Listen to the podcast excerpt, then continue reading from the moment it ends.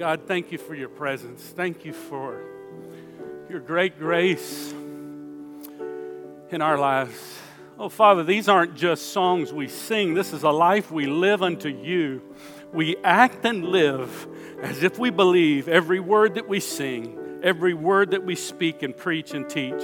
We act and live as if we believe it because we do. The fullness is in you. All fullness is in you. So when you fill us up, you fill us up with you. And so therefore we are full because of you, not because we bring anything to the table. You brought it all to the table and you set the table by your grace, and we're just recipients at your grace table. So thank you for what you've done. Save somebody today out of their sin, from themselves, so that they can find the hope that is found in you.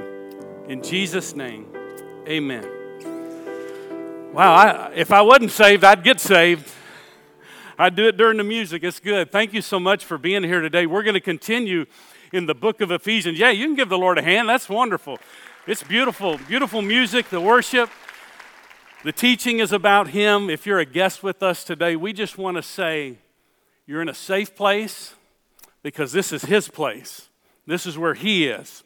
And we pray that His presence would permeate your life you are loved, you are valued, and you are cared for here. But God wants to do a great work in your life. And we've been kind of journeying through the book of Ephesians. We're still in chapter 2. We have covered uh, verses 1 through 10. So we're covering 11 through 18 today.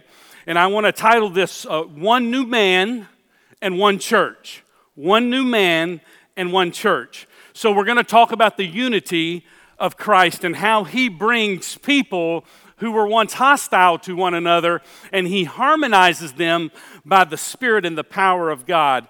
And so we're in Ephesians chapter 2, Ephesians chapter 2, verses 11 through 18. One new man, one church. Now, Paul is going to turn a switch here. He's going to talk about the unity that we have.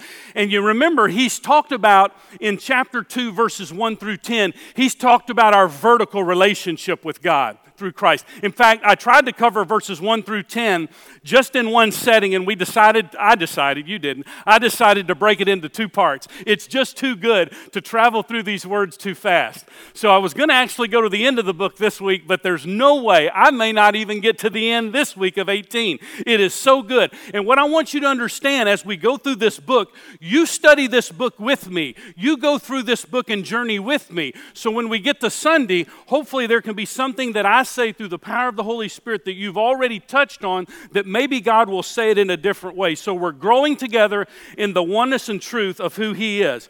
And here's what Paul says He's talking about our vertical relationship with God verses 1 through 10. And then he says, now watch this. He says, because of that vertical relationship, all other relationships can work because this one works. See, in other words, people, listen, we live in a hostile world. It's only a match of tension before somebody lights a fuse in a relationship. Our, go- our government is divided. People in our country are divided. And our problem, listen carefully, our problem in America is verses 1 through 10. Because we haven't made it right with God and been reconciled to God, we can't expect horizontal relationships to be right. We're trying to manufacture, we're trying to make them right. We're saying, you know, vote like me and act like me and look like me and get in my cultural context. And the Bible says you get in unity with God the Father through His Son, Jesus Christ, and the Holy Spirit, and then you could be unified together.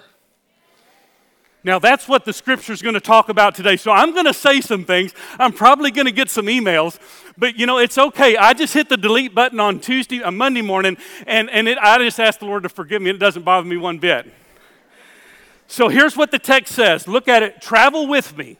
We, we talked about how last week we ended up that we are God's workmanship because of his work in us, what Christ has done for us.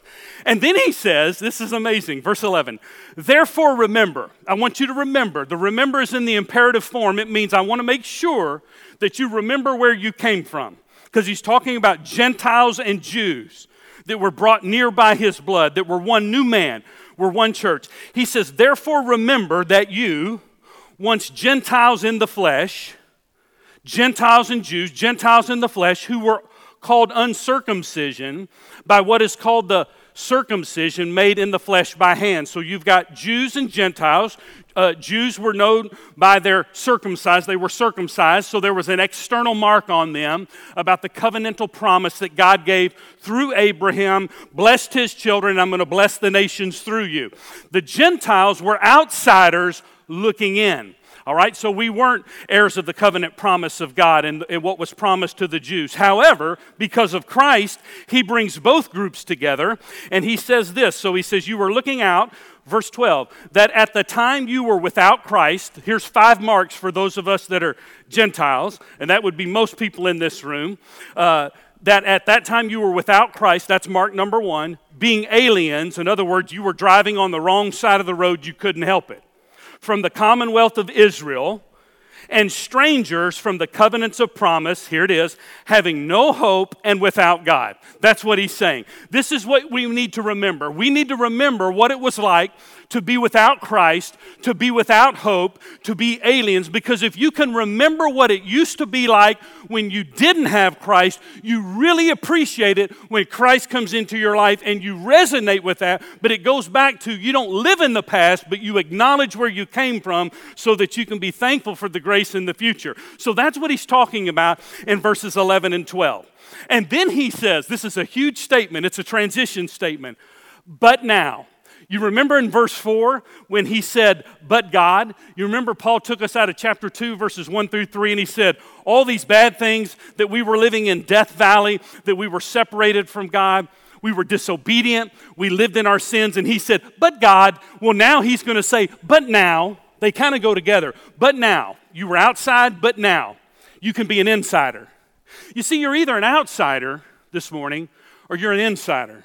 You're either without hope this morning, you've never trusted Christ as your Savior, you're empty inside, or you're an insider that has hope and you have trusted Christ as your Savior. And Paul turns the switch in verse 13. This is beautiful. Look what he lays out.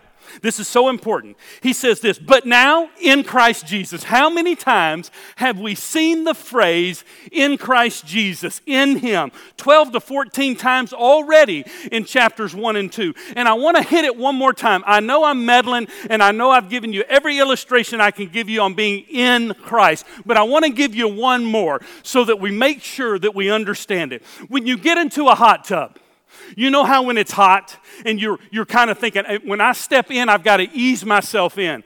And we're kind of hesitant to get in the hot tub, but when that water is boiling hot, it's, it's, it's really too hot. You're trying to turn it down. So we're not in the tub yet. But when we start moving toward that, we step our foot in, we step our leg in, we get in. And the water then gives in to the warmth of our body, and our body gives in to the warmth of the water, and then we slowly immerse ourselves into that hot tub. So, Christ in us, Christ in us, we've been immersed into Him. We are one with Him. We are unified with Him, and He is in us. So that's what Paul's saying. One more time in verse 13. For those of us that were far away, he says, But now, look at the text, in Christ, you who were once, watch the text, far off have been brought near. Don't miss these words. By what? The blood of Christ. You who were far off, we as Gentiles were far off. We were far away from God. Now, the interesting thing about the text here is when he says you've been brought near, it's in the passive form. And what that simply means is this God brought you near. You didn't bring yourself near. You didn't decide, oh, I'm going to bring myself near to God. No, He brought you near. Salvation is His work in your life and in my life. Yes, we cooperate with it. Yes, we say by faith yes to Him, and by grace yes to Him. But He's the one who brought us far off. So, what you have are these Jews who, understanding they have the covenantal promises of God, and, and they, are, they are looking for the Messiah. They are promised of the coming of the Messiah. But here's the thing the Messiah has come, and they're still looking for him. So, whether you're Jew or Gentile, you both need Jesus Christ as your Savior. But what Paul is saying, I am bringing those of you who are far away from God, near to God, by one simple act, the cross of Jesus Christ. Look what the text says draw near by the blood of Jesus Christ. So we're as far off spatially as you could possibly be. We're far off from God spatially. He uses spatial imagery here. We're far off from God relationally. All of our relationships are messed up. But he says, through Jesus Christ, but now in Jesus Christ, you who were once far off have been brought near by the blood of Jesus Christ. In other words, that God has saved you through Jesus Christ. You've been brought near. I remember when the Astros played at the Astrodome. I used to go on dollar night. My dad would take me, we'd sit in the center field seat. Cesar Cedeno was the center fielder, and we would yell at him. But it was dollar dog or dollar night or something like that. Get free bats for the first 1500s, and we were far, far away from all the players and all the field.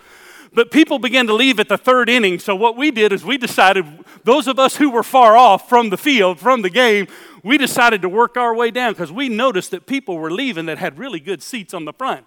So they paid high dollar for those seats. We didn't pay high dollar, but we were far off who were brought near. You get the concept? We are far off from God. We're not even looking for God. He is a distance from us. And then, because of the blood of Jesus, watch this, He draws us near by the simple act of His saving grace on the cross. By one act, we are brought near by the blood of Jesus Christ. So now we can say we're family. And once we come near to God, listen, this is important to understand. You can't get any nearer to God than you are right now in Jesus Christ. You can't get any nearer than that. You say, but we're to grow spiritually. I understand that. We grow spiritually, but you're not getting any nearer to God than you are right now if you know Jesus is your Savior. Because how close is Jesus to the Father? They're one, they're united together, and we are united in Christ. Do you understand what Paul's saying here? You, as a grace gift, have been brought near, not in your own strength, but in His strength and in His power. God is not holding you at a distance. God is saying, I love you. I value you. I care for you. Come sit with me. Come dine with me. Come talk to me. Freeman, people will hold you at a distance, but I have brought you near to God through my shed blood. Listen, you can't get any nearer to God than you are right now through the relationship that you have with Jesus Christ, just like you can't be any more a real Christian than you are a Christian right now. Do you understand that? And then if you think about, well, I need to have more access to God, you can't have any more access to God than you have right now because you have all access to God. Through Jesus Christ, you've been brought near. I've been brought near. You tell me that this is a religion? It is not a religion. It is a relationship. And God did it. And He did it by His Son. And His Son said, I want to value you. And He doesn't hold us at a distance. Isn't that what people do? Hey, don't get too close to me. People hold us at a distance. God doesn't hold us at a distance and say, okay, now you're doing good. I want you to come along. Oh, wait a minute, wait a minute, wait a minute. You're not doing very well now in your walk. You're stumbling, you're falling. Let me push you back. But that's not the God that we serve. That's not the God of the Bible. God says, You come, everybody come to me. Come, all you who are heavy burdened and laden, and I'll give you rest. You come to me. So, this is a huge statement in Scripture. And he talks about the, how the Jew had that relationship and that covenantal relationship, and it was done by circumcision. And that, so they, that external, and God says, But you Gentiles, I brought you together as one. And so, what would happen is the Gentiles would have in the temple, it would be called the outer court of the Gentile. A Gentile could only come to a certain position in the outer court. Then you had the court of the women, they could get a little closer, and then the court of the priests, and then the court of the high priest, but the Gentiles had to stay over here. And if you crossed over that wall or that partition, they would take you outside the city and kill you because Gentiles can go no further. However, because of Jesus, he says all walls are torn down. Everything's been reconciled unto me. You come near to me. You draw near to me. The veil of the temple has been ripped from top to bottom because what used to hold you out of a relationship to me and your, the presence that you could experience only when you went into the temple, now I live in you and I'm the living temple in you, and you can experience my presence. Those of you who were far off, anybody who was far off like me, we've been drawn near to him. And that's a beautiful thing, and you got to catch this in the text. It's a beautiful thing. So that's what Paul says here. He's talking about the very moment when we trust Christ as your Savior. So then he goes on to verse 14. Notice what the text is. Now, the word for is a connecting word, it's, a, it's an assertion, if you will, into the text. Connecting assertion. And he says, Why have you been brought near? What's the reason it's bringing us near to God? Through the relationship that we can have with Jesus Christ. What's the reason for this? Well, he says here, For he himself is our peace, who has made both one and has broken down the middle wall of separation.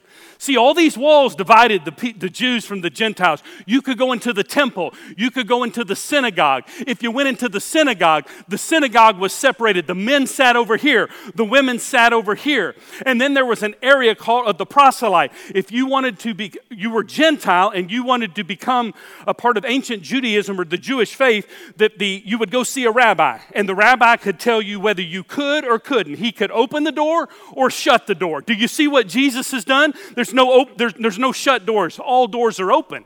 And he says he's made both Jew and Gentile. He's made us one. He's unified us in the gospel. And here's how he's unified us. Look at the text. I'm not making it up.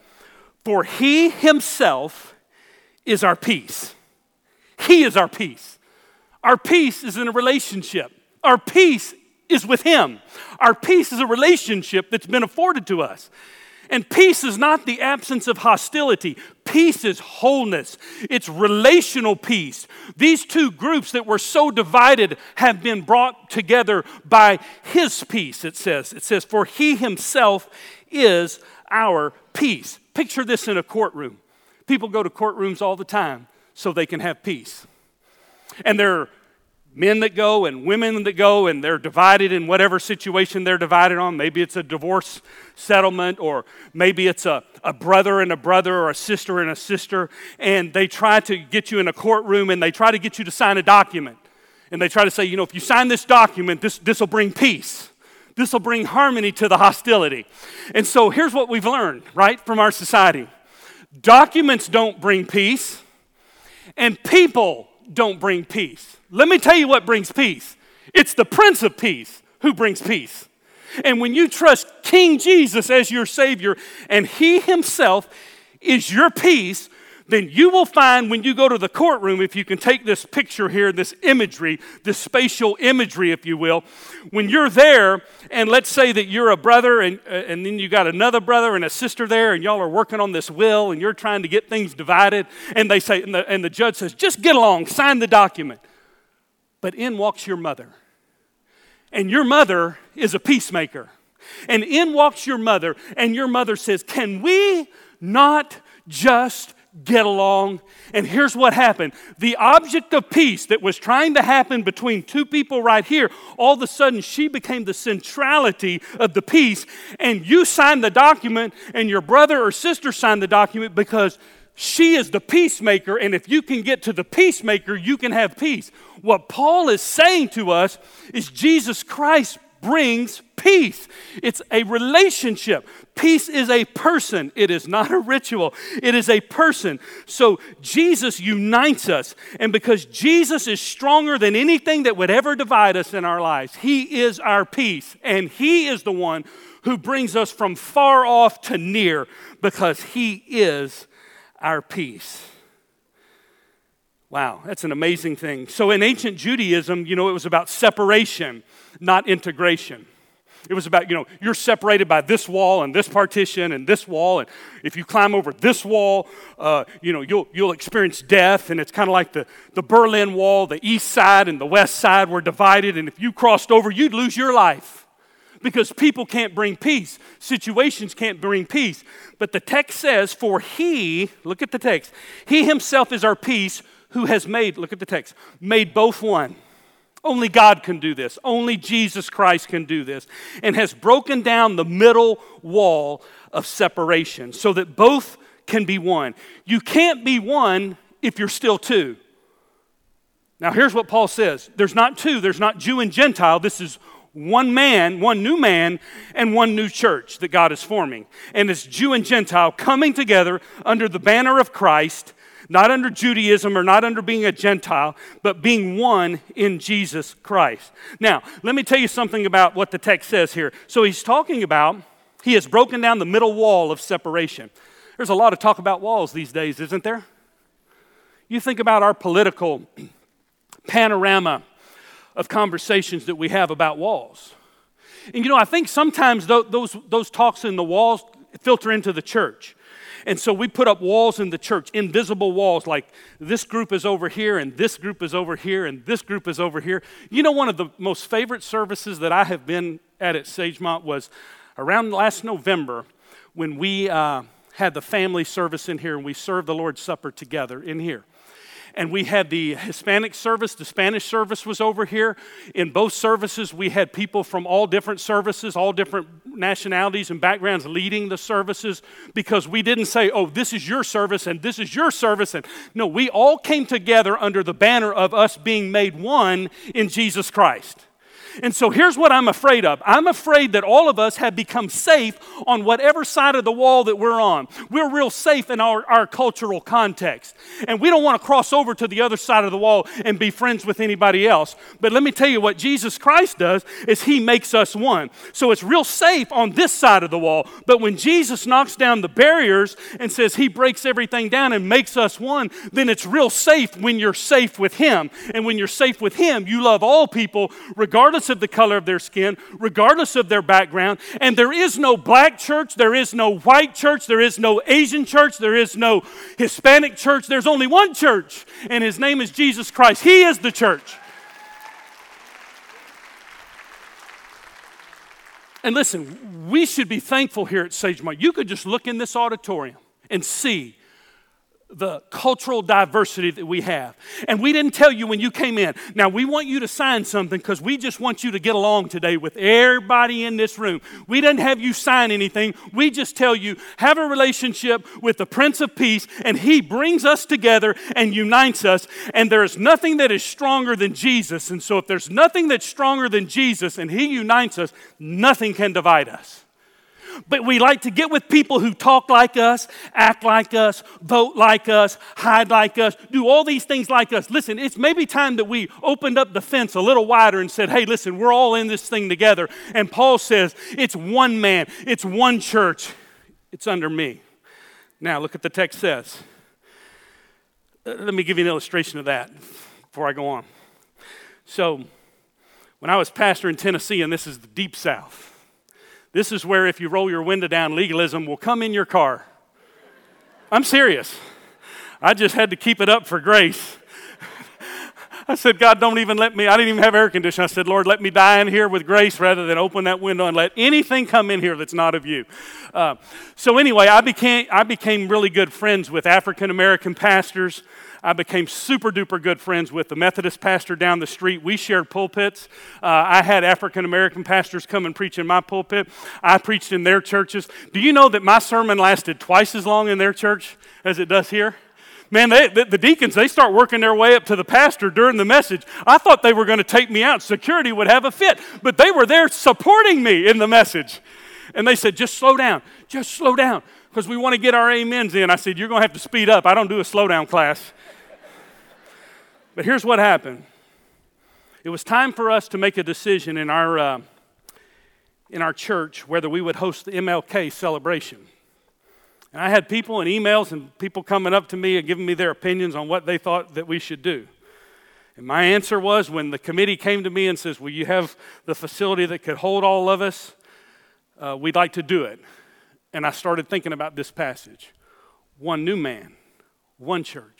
I said, My answer is yes. I said, However, I want to know who's going to speak the message because I feel like I have a responsibility if I'm going to turn the pulpit over to another pastor. If I don't know him and he's going to teach about things that are just good thoughts and make you feel good stuff, that's not what I'm interested in. I want somebody that's going to bring the word and tie all the sharing together with Christ. Because if we're going to be unified, it's not going to be that day, it's going to be the day Christ comes into our life and he unifies us. So this pastor, I got his phone number. He was coming from Nashville.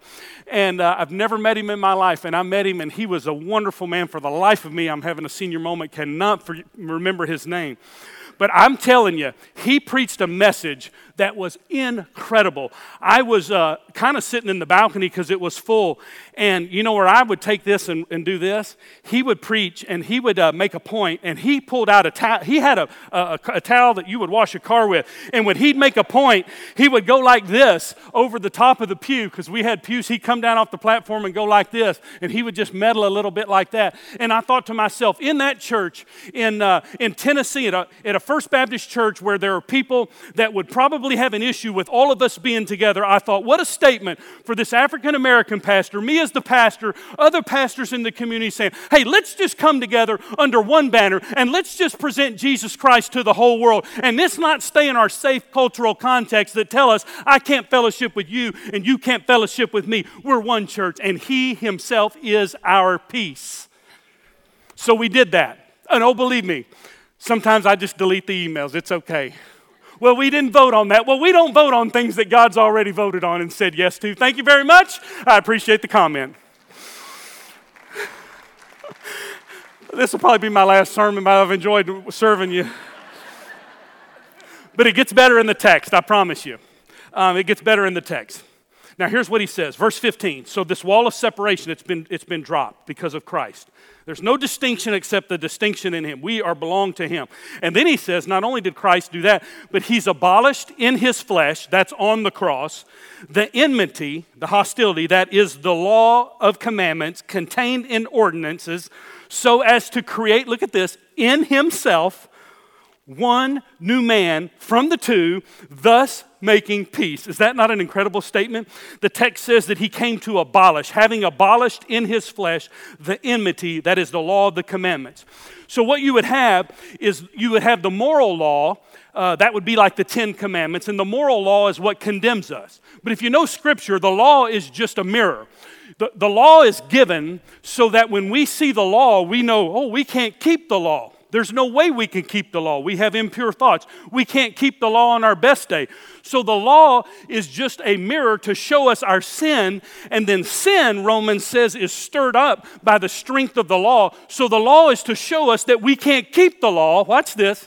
But there is one who kept the law perfectly. It was Jesus Christ. He fulfilled the law. So when I trust Christ as my Savior, I have just fulfilled the law in the fact that I have Him living in me. So the perfect one has fulfilled the law. Therefore, you can say I have fulfilled the law, not by keeping up the ledger and the this and the that and the do's and the don'ts, but I have kept the law because of him, because he kept the law and I put my faith in him. So he talks about abolishing, and abolish here means to put out of business. That's what the word means in the Greek. It means to put out of business. And so there were like 613 ceremonial laws that, that, that the Jews had to keep, and this law and that law. So, so he talks about that Jesus put those out of business because he put the law of love in our hearts when we trusted him. He put the law of grace and the law of mercy in our hearts so that we are motivated motivated by mercy and love. And he came to put out of business the law uh, uh, of God because the law of God, we can't keep it. So therefore, he kept it. And therefore, when I trust him, then that can be abolished. It's no longer uh, primary in my life, it's put out of business, it's set to the side. So the law is a transition point for me and you to get home. Let me explain it like this. If you fly cheaptickets.com, you're not going to get a one way flight somewhere you're going to have a lot of stopover flights. I know this because I am cheap. And if I'm coming back from Houston, but I'm in Albuquerque, New Mexico, there's a good chance I'm going to have a stopover place in Dallas or somewhere else. And when the plane pulls into Dallas, it's not home for me. But I get off the plane just like everybody else gets off the plane. I just don't go catch the car to go home because I'm not home yet.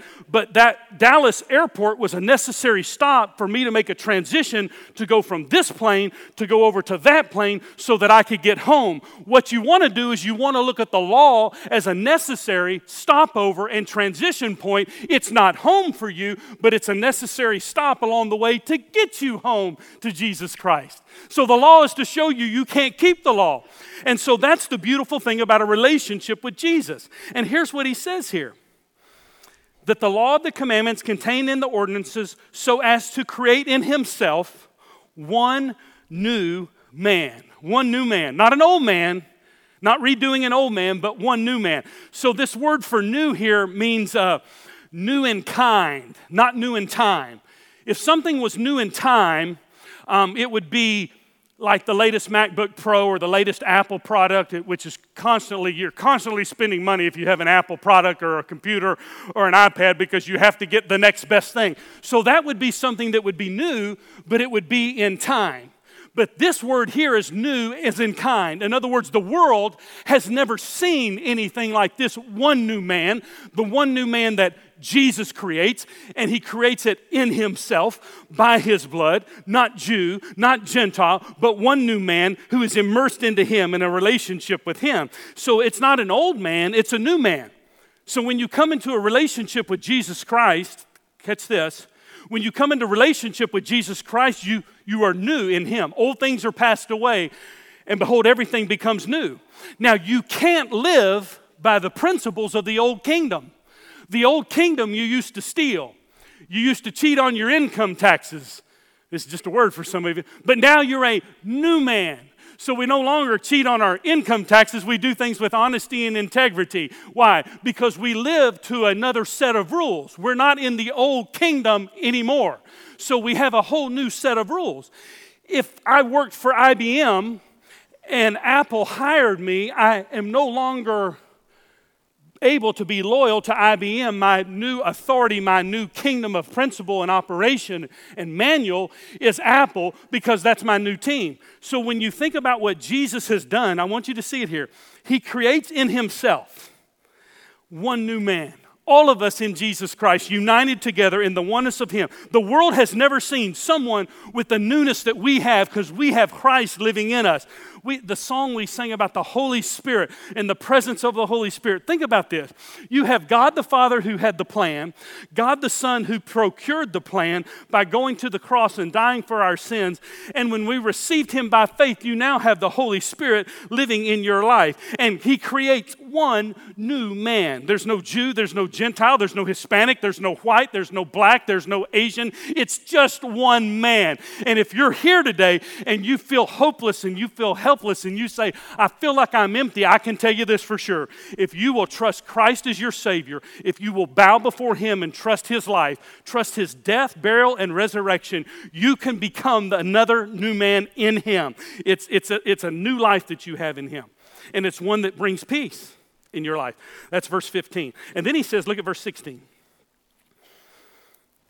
And that He might reconcile them, Jew and Gentile, both to God in one body through the cross, therefore putting to death the enmity.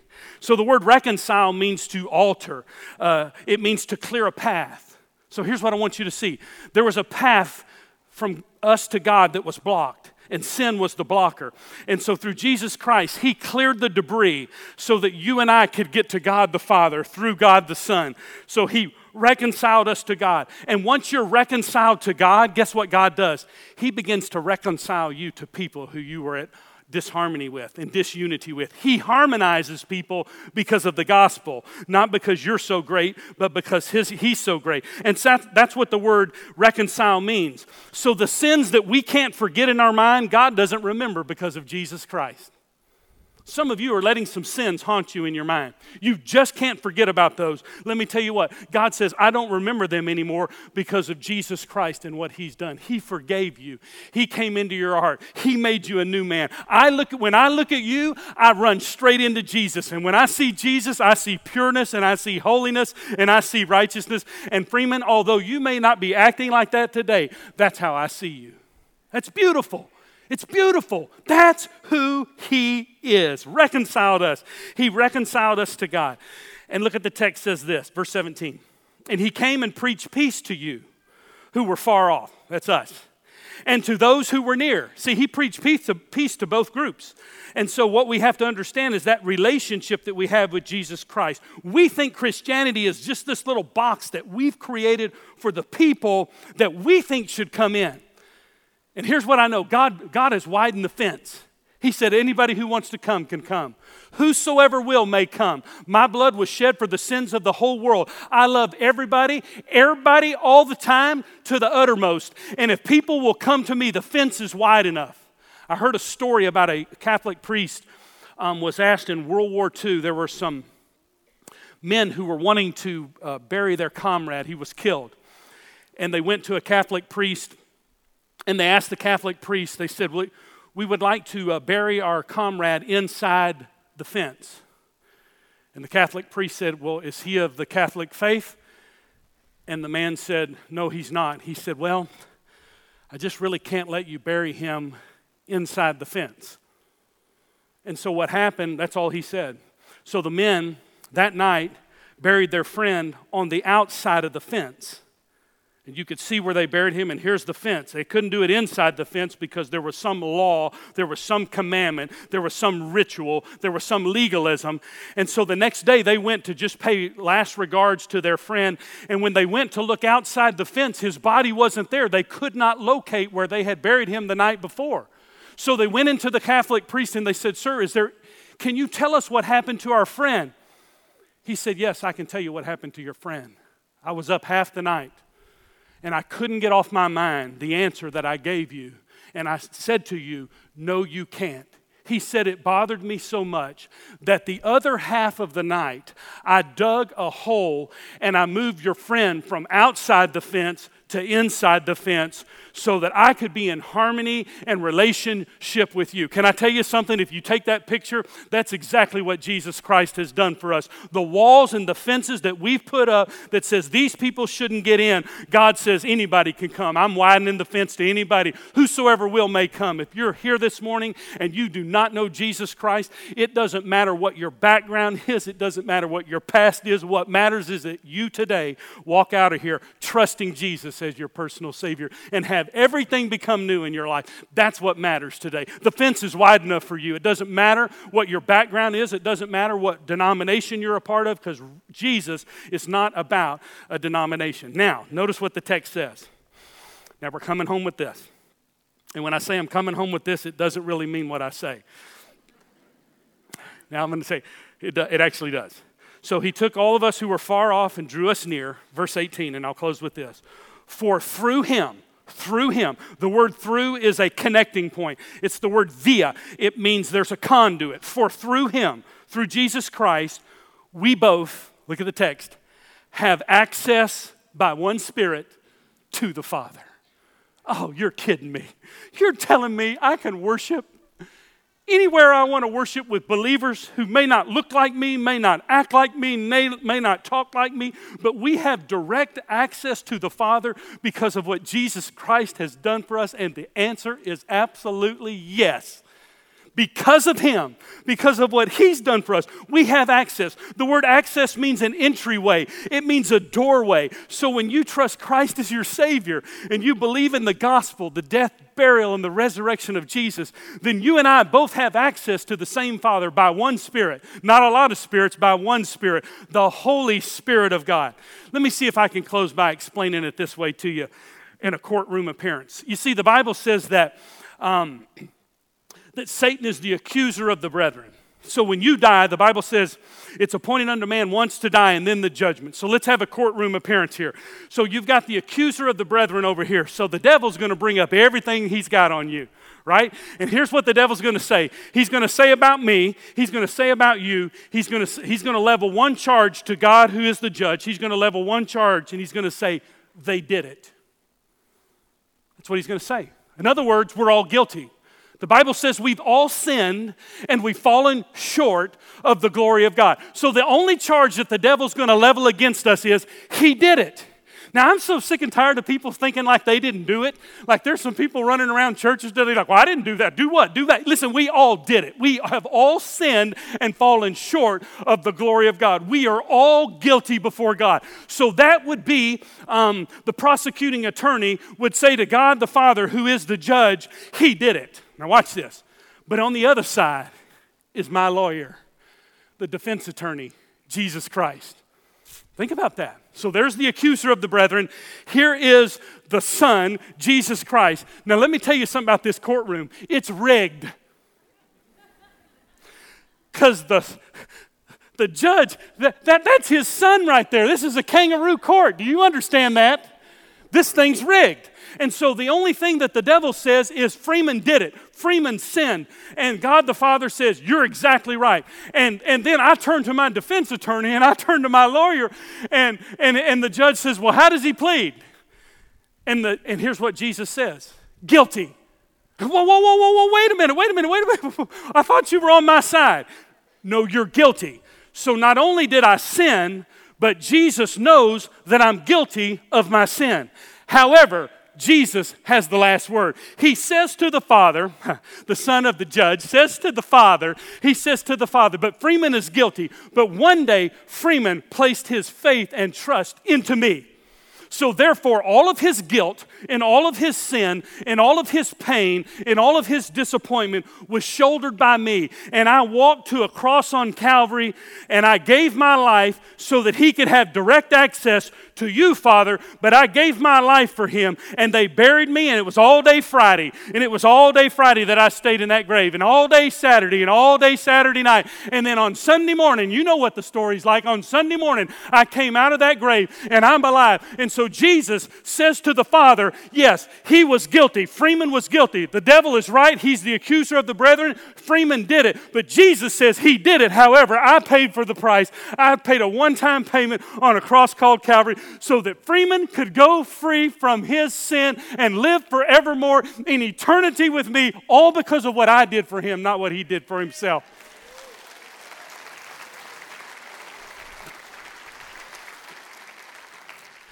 Now I have access to the Father because of the Son.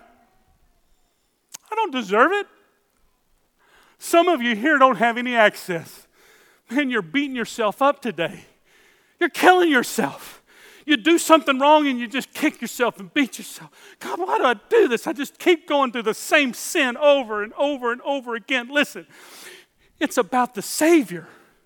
It's about yielding to the Son of God. If you'll just acknowledge, like I did when I was a young boy, I am guilty. I have sinned, but I place my faith in Jesus Christ. And when He said He forgave me, I believe what He said. And I'm going free today. Some of you in the, this morning can trust Christ as your Savior. You know, it, it, it doesn't get old watching baptism, does it? But listen to me baptism doesn't save you. You can get baptized till you sprout fins and you can still go to hell. There's another email.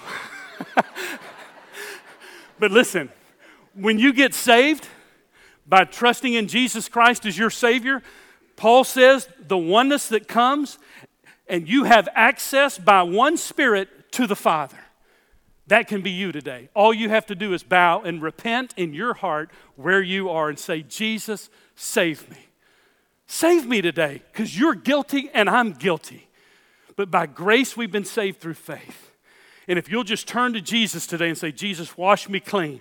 I'm tired of fighting this battle on my own. I've got this addiction. I've got this sin. Listen, if you'll give your heart to Jesus, I'm not telling you you won't still struggle. I'm telling you when you struggle, you'll now have a new power. It's not your power now, it's His power. And sin is when Jesus overcomes you. So that thing that was nailing you and keeps nailing you, you can be free from because of His power. When He overcomes you, then you can overcome the sin because He overcame you. And He's got an overcoming power in His life. But it all starts by by saying yes to the Son so you can have access. Would you bow your head and pray with me? Just as we close our time as the band plays, this is one of those passages that is very challenging, yet very simple. Because Paul talks about so beautifully how in God Himself He creates one new man. I'm talking to someone today that you really know that you're without hope. You're an alien to God, you're a stranger to God. There's, there's no life of God in you. So, therefore, there can be no life of God flowing through you. But you can understand today that you're a sinner and that you are bankrupt without God in your life and that God, through Jesus Christ, has already paid the price for your sin. So that if you, by faith, this morning would say to Jesus a prayer like this say, Dear Jesus, I know I don't have access to you because I've never bowed before you. But this morning, I want to bow before you in my heart. And I want you to come in to this old man, this person of mine, the one that has sinned, the one that has, is guilty of sin, guilty of running with sin and letting sin dominate me. But Lord Jesus Christ, today, I put a marker in the ground and a stake in the ground that says, No longer am I going to be a slave to sin, but I'm going to be a slave to righteousness because I'm going to trust you in this moment to come into my heart. Would you just do that where you are? Would you say, Jesus, come into my heart and save me? Save me. I'm a sinner. Save me. God, I want access to you. And I can't do it on my own works. I have to be granted a gift because I am so far off from you, as the text says. But right now, you're drawing me near. When you receive Him in this moment, He gives you new life and new hope and a new heart. He doesn't patch you up. And this could be the first day of the greatest day of your life. That's many of you in this room. We would ask you to go to the Connection Center as soon as we dismiss our service, which is through these exits. As you leave here, go out the doors, turn inward there's a glass enclosure there where people are there to pray with you, encourage you. Maybe you need to follow through in baptism. You were encouraged by these baptisms. You realize, hey, not only am I not saved, I've never been baptized. You can, you can be saved and baptized. You can already know Christ as your Savior and then say, Today I'm taking that step of obedience and baptism. Maybe you're interested in being a part of this body. They'll help you in the connection room. But the most important thing is when you leave here, that you don't have any doubts about your salvation. If you were to die today, are you 100% sure that you know you would spend eternity with Jesus based on what he's done and what we've taught in this text? If you're not, you can be 100% before you leave. You can know for sure in whom you believe. So, Father, would you do a work in our lives for those of us that have trusted you as Savior? Remind us in this text let us be walking unifiers, not only in our church, not only in our community, but in government, in schools, at work, everywhere that we go. May we be a unifier, not a divider, because the all unity lives in us in the power of the Holy Spirit. Do a work in us. Continue to build integrity into our lives. We love you and we trust you. In Jesus' name we pray. Amen.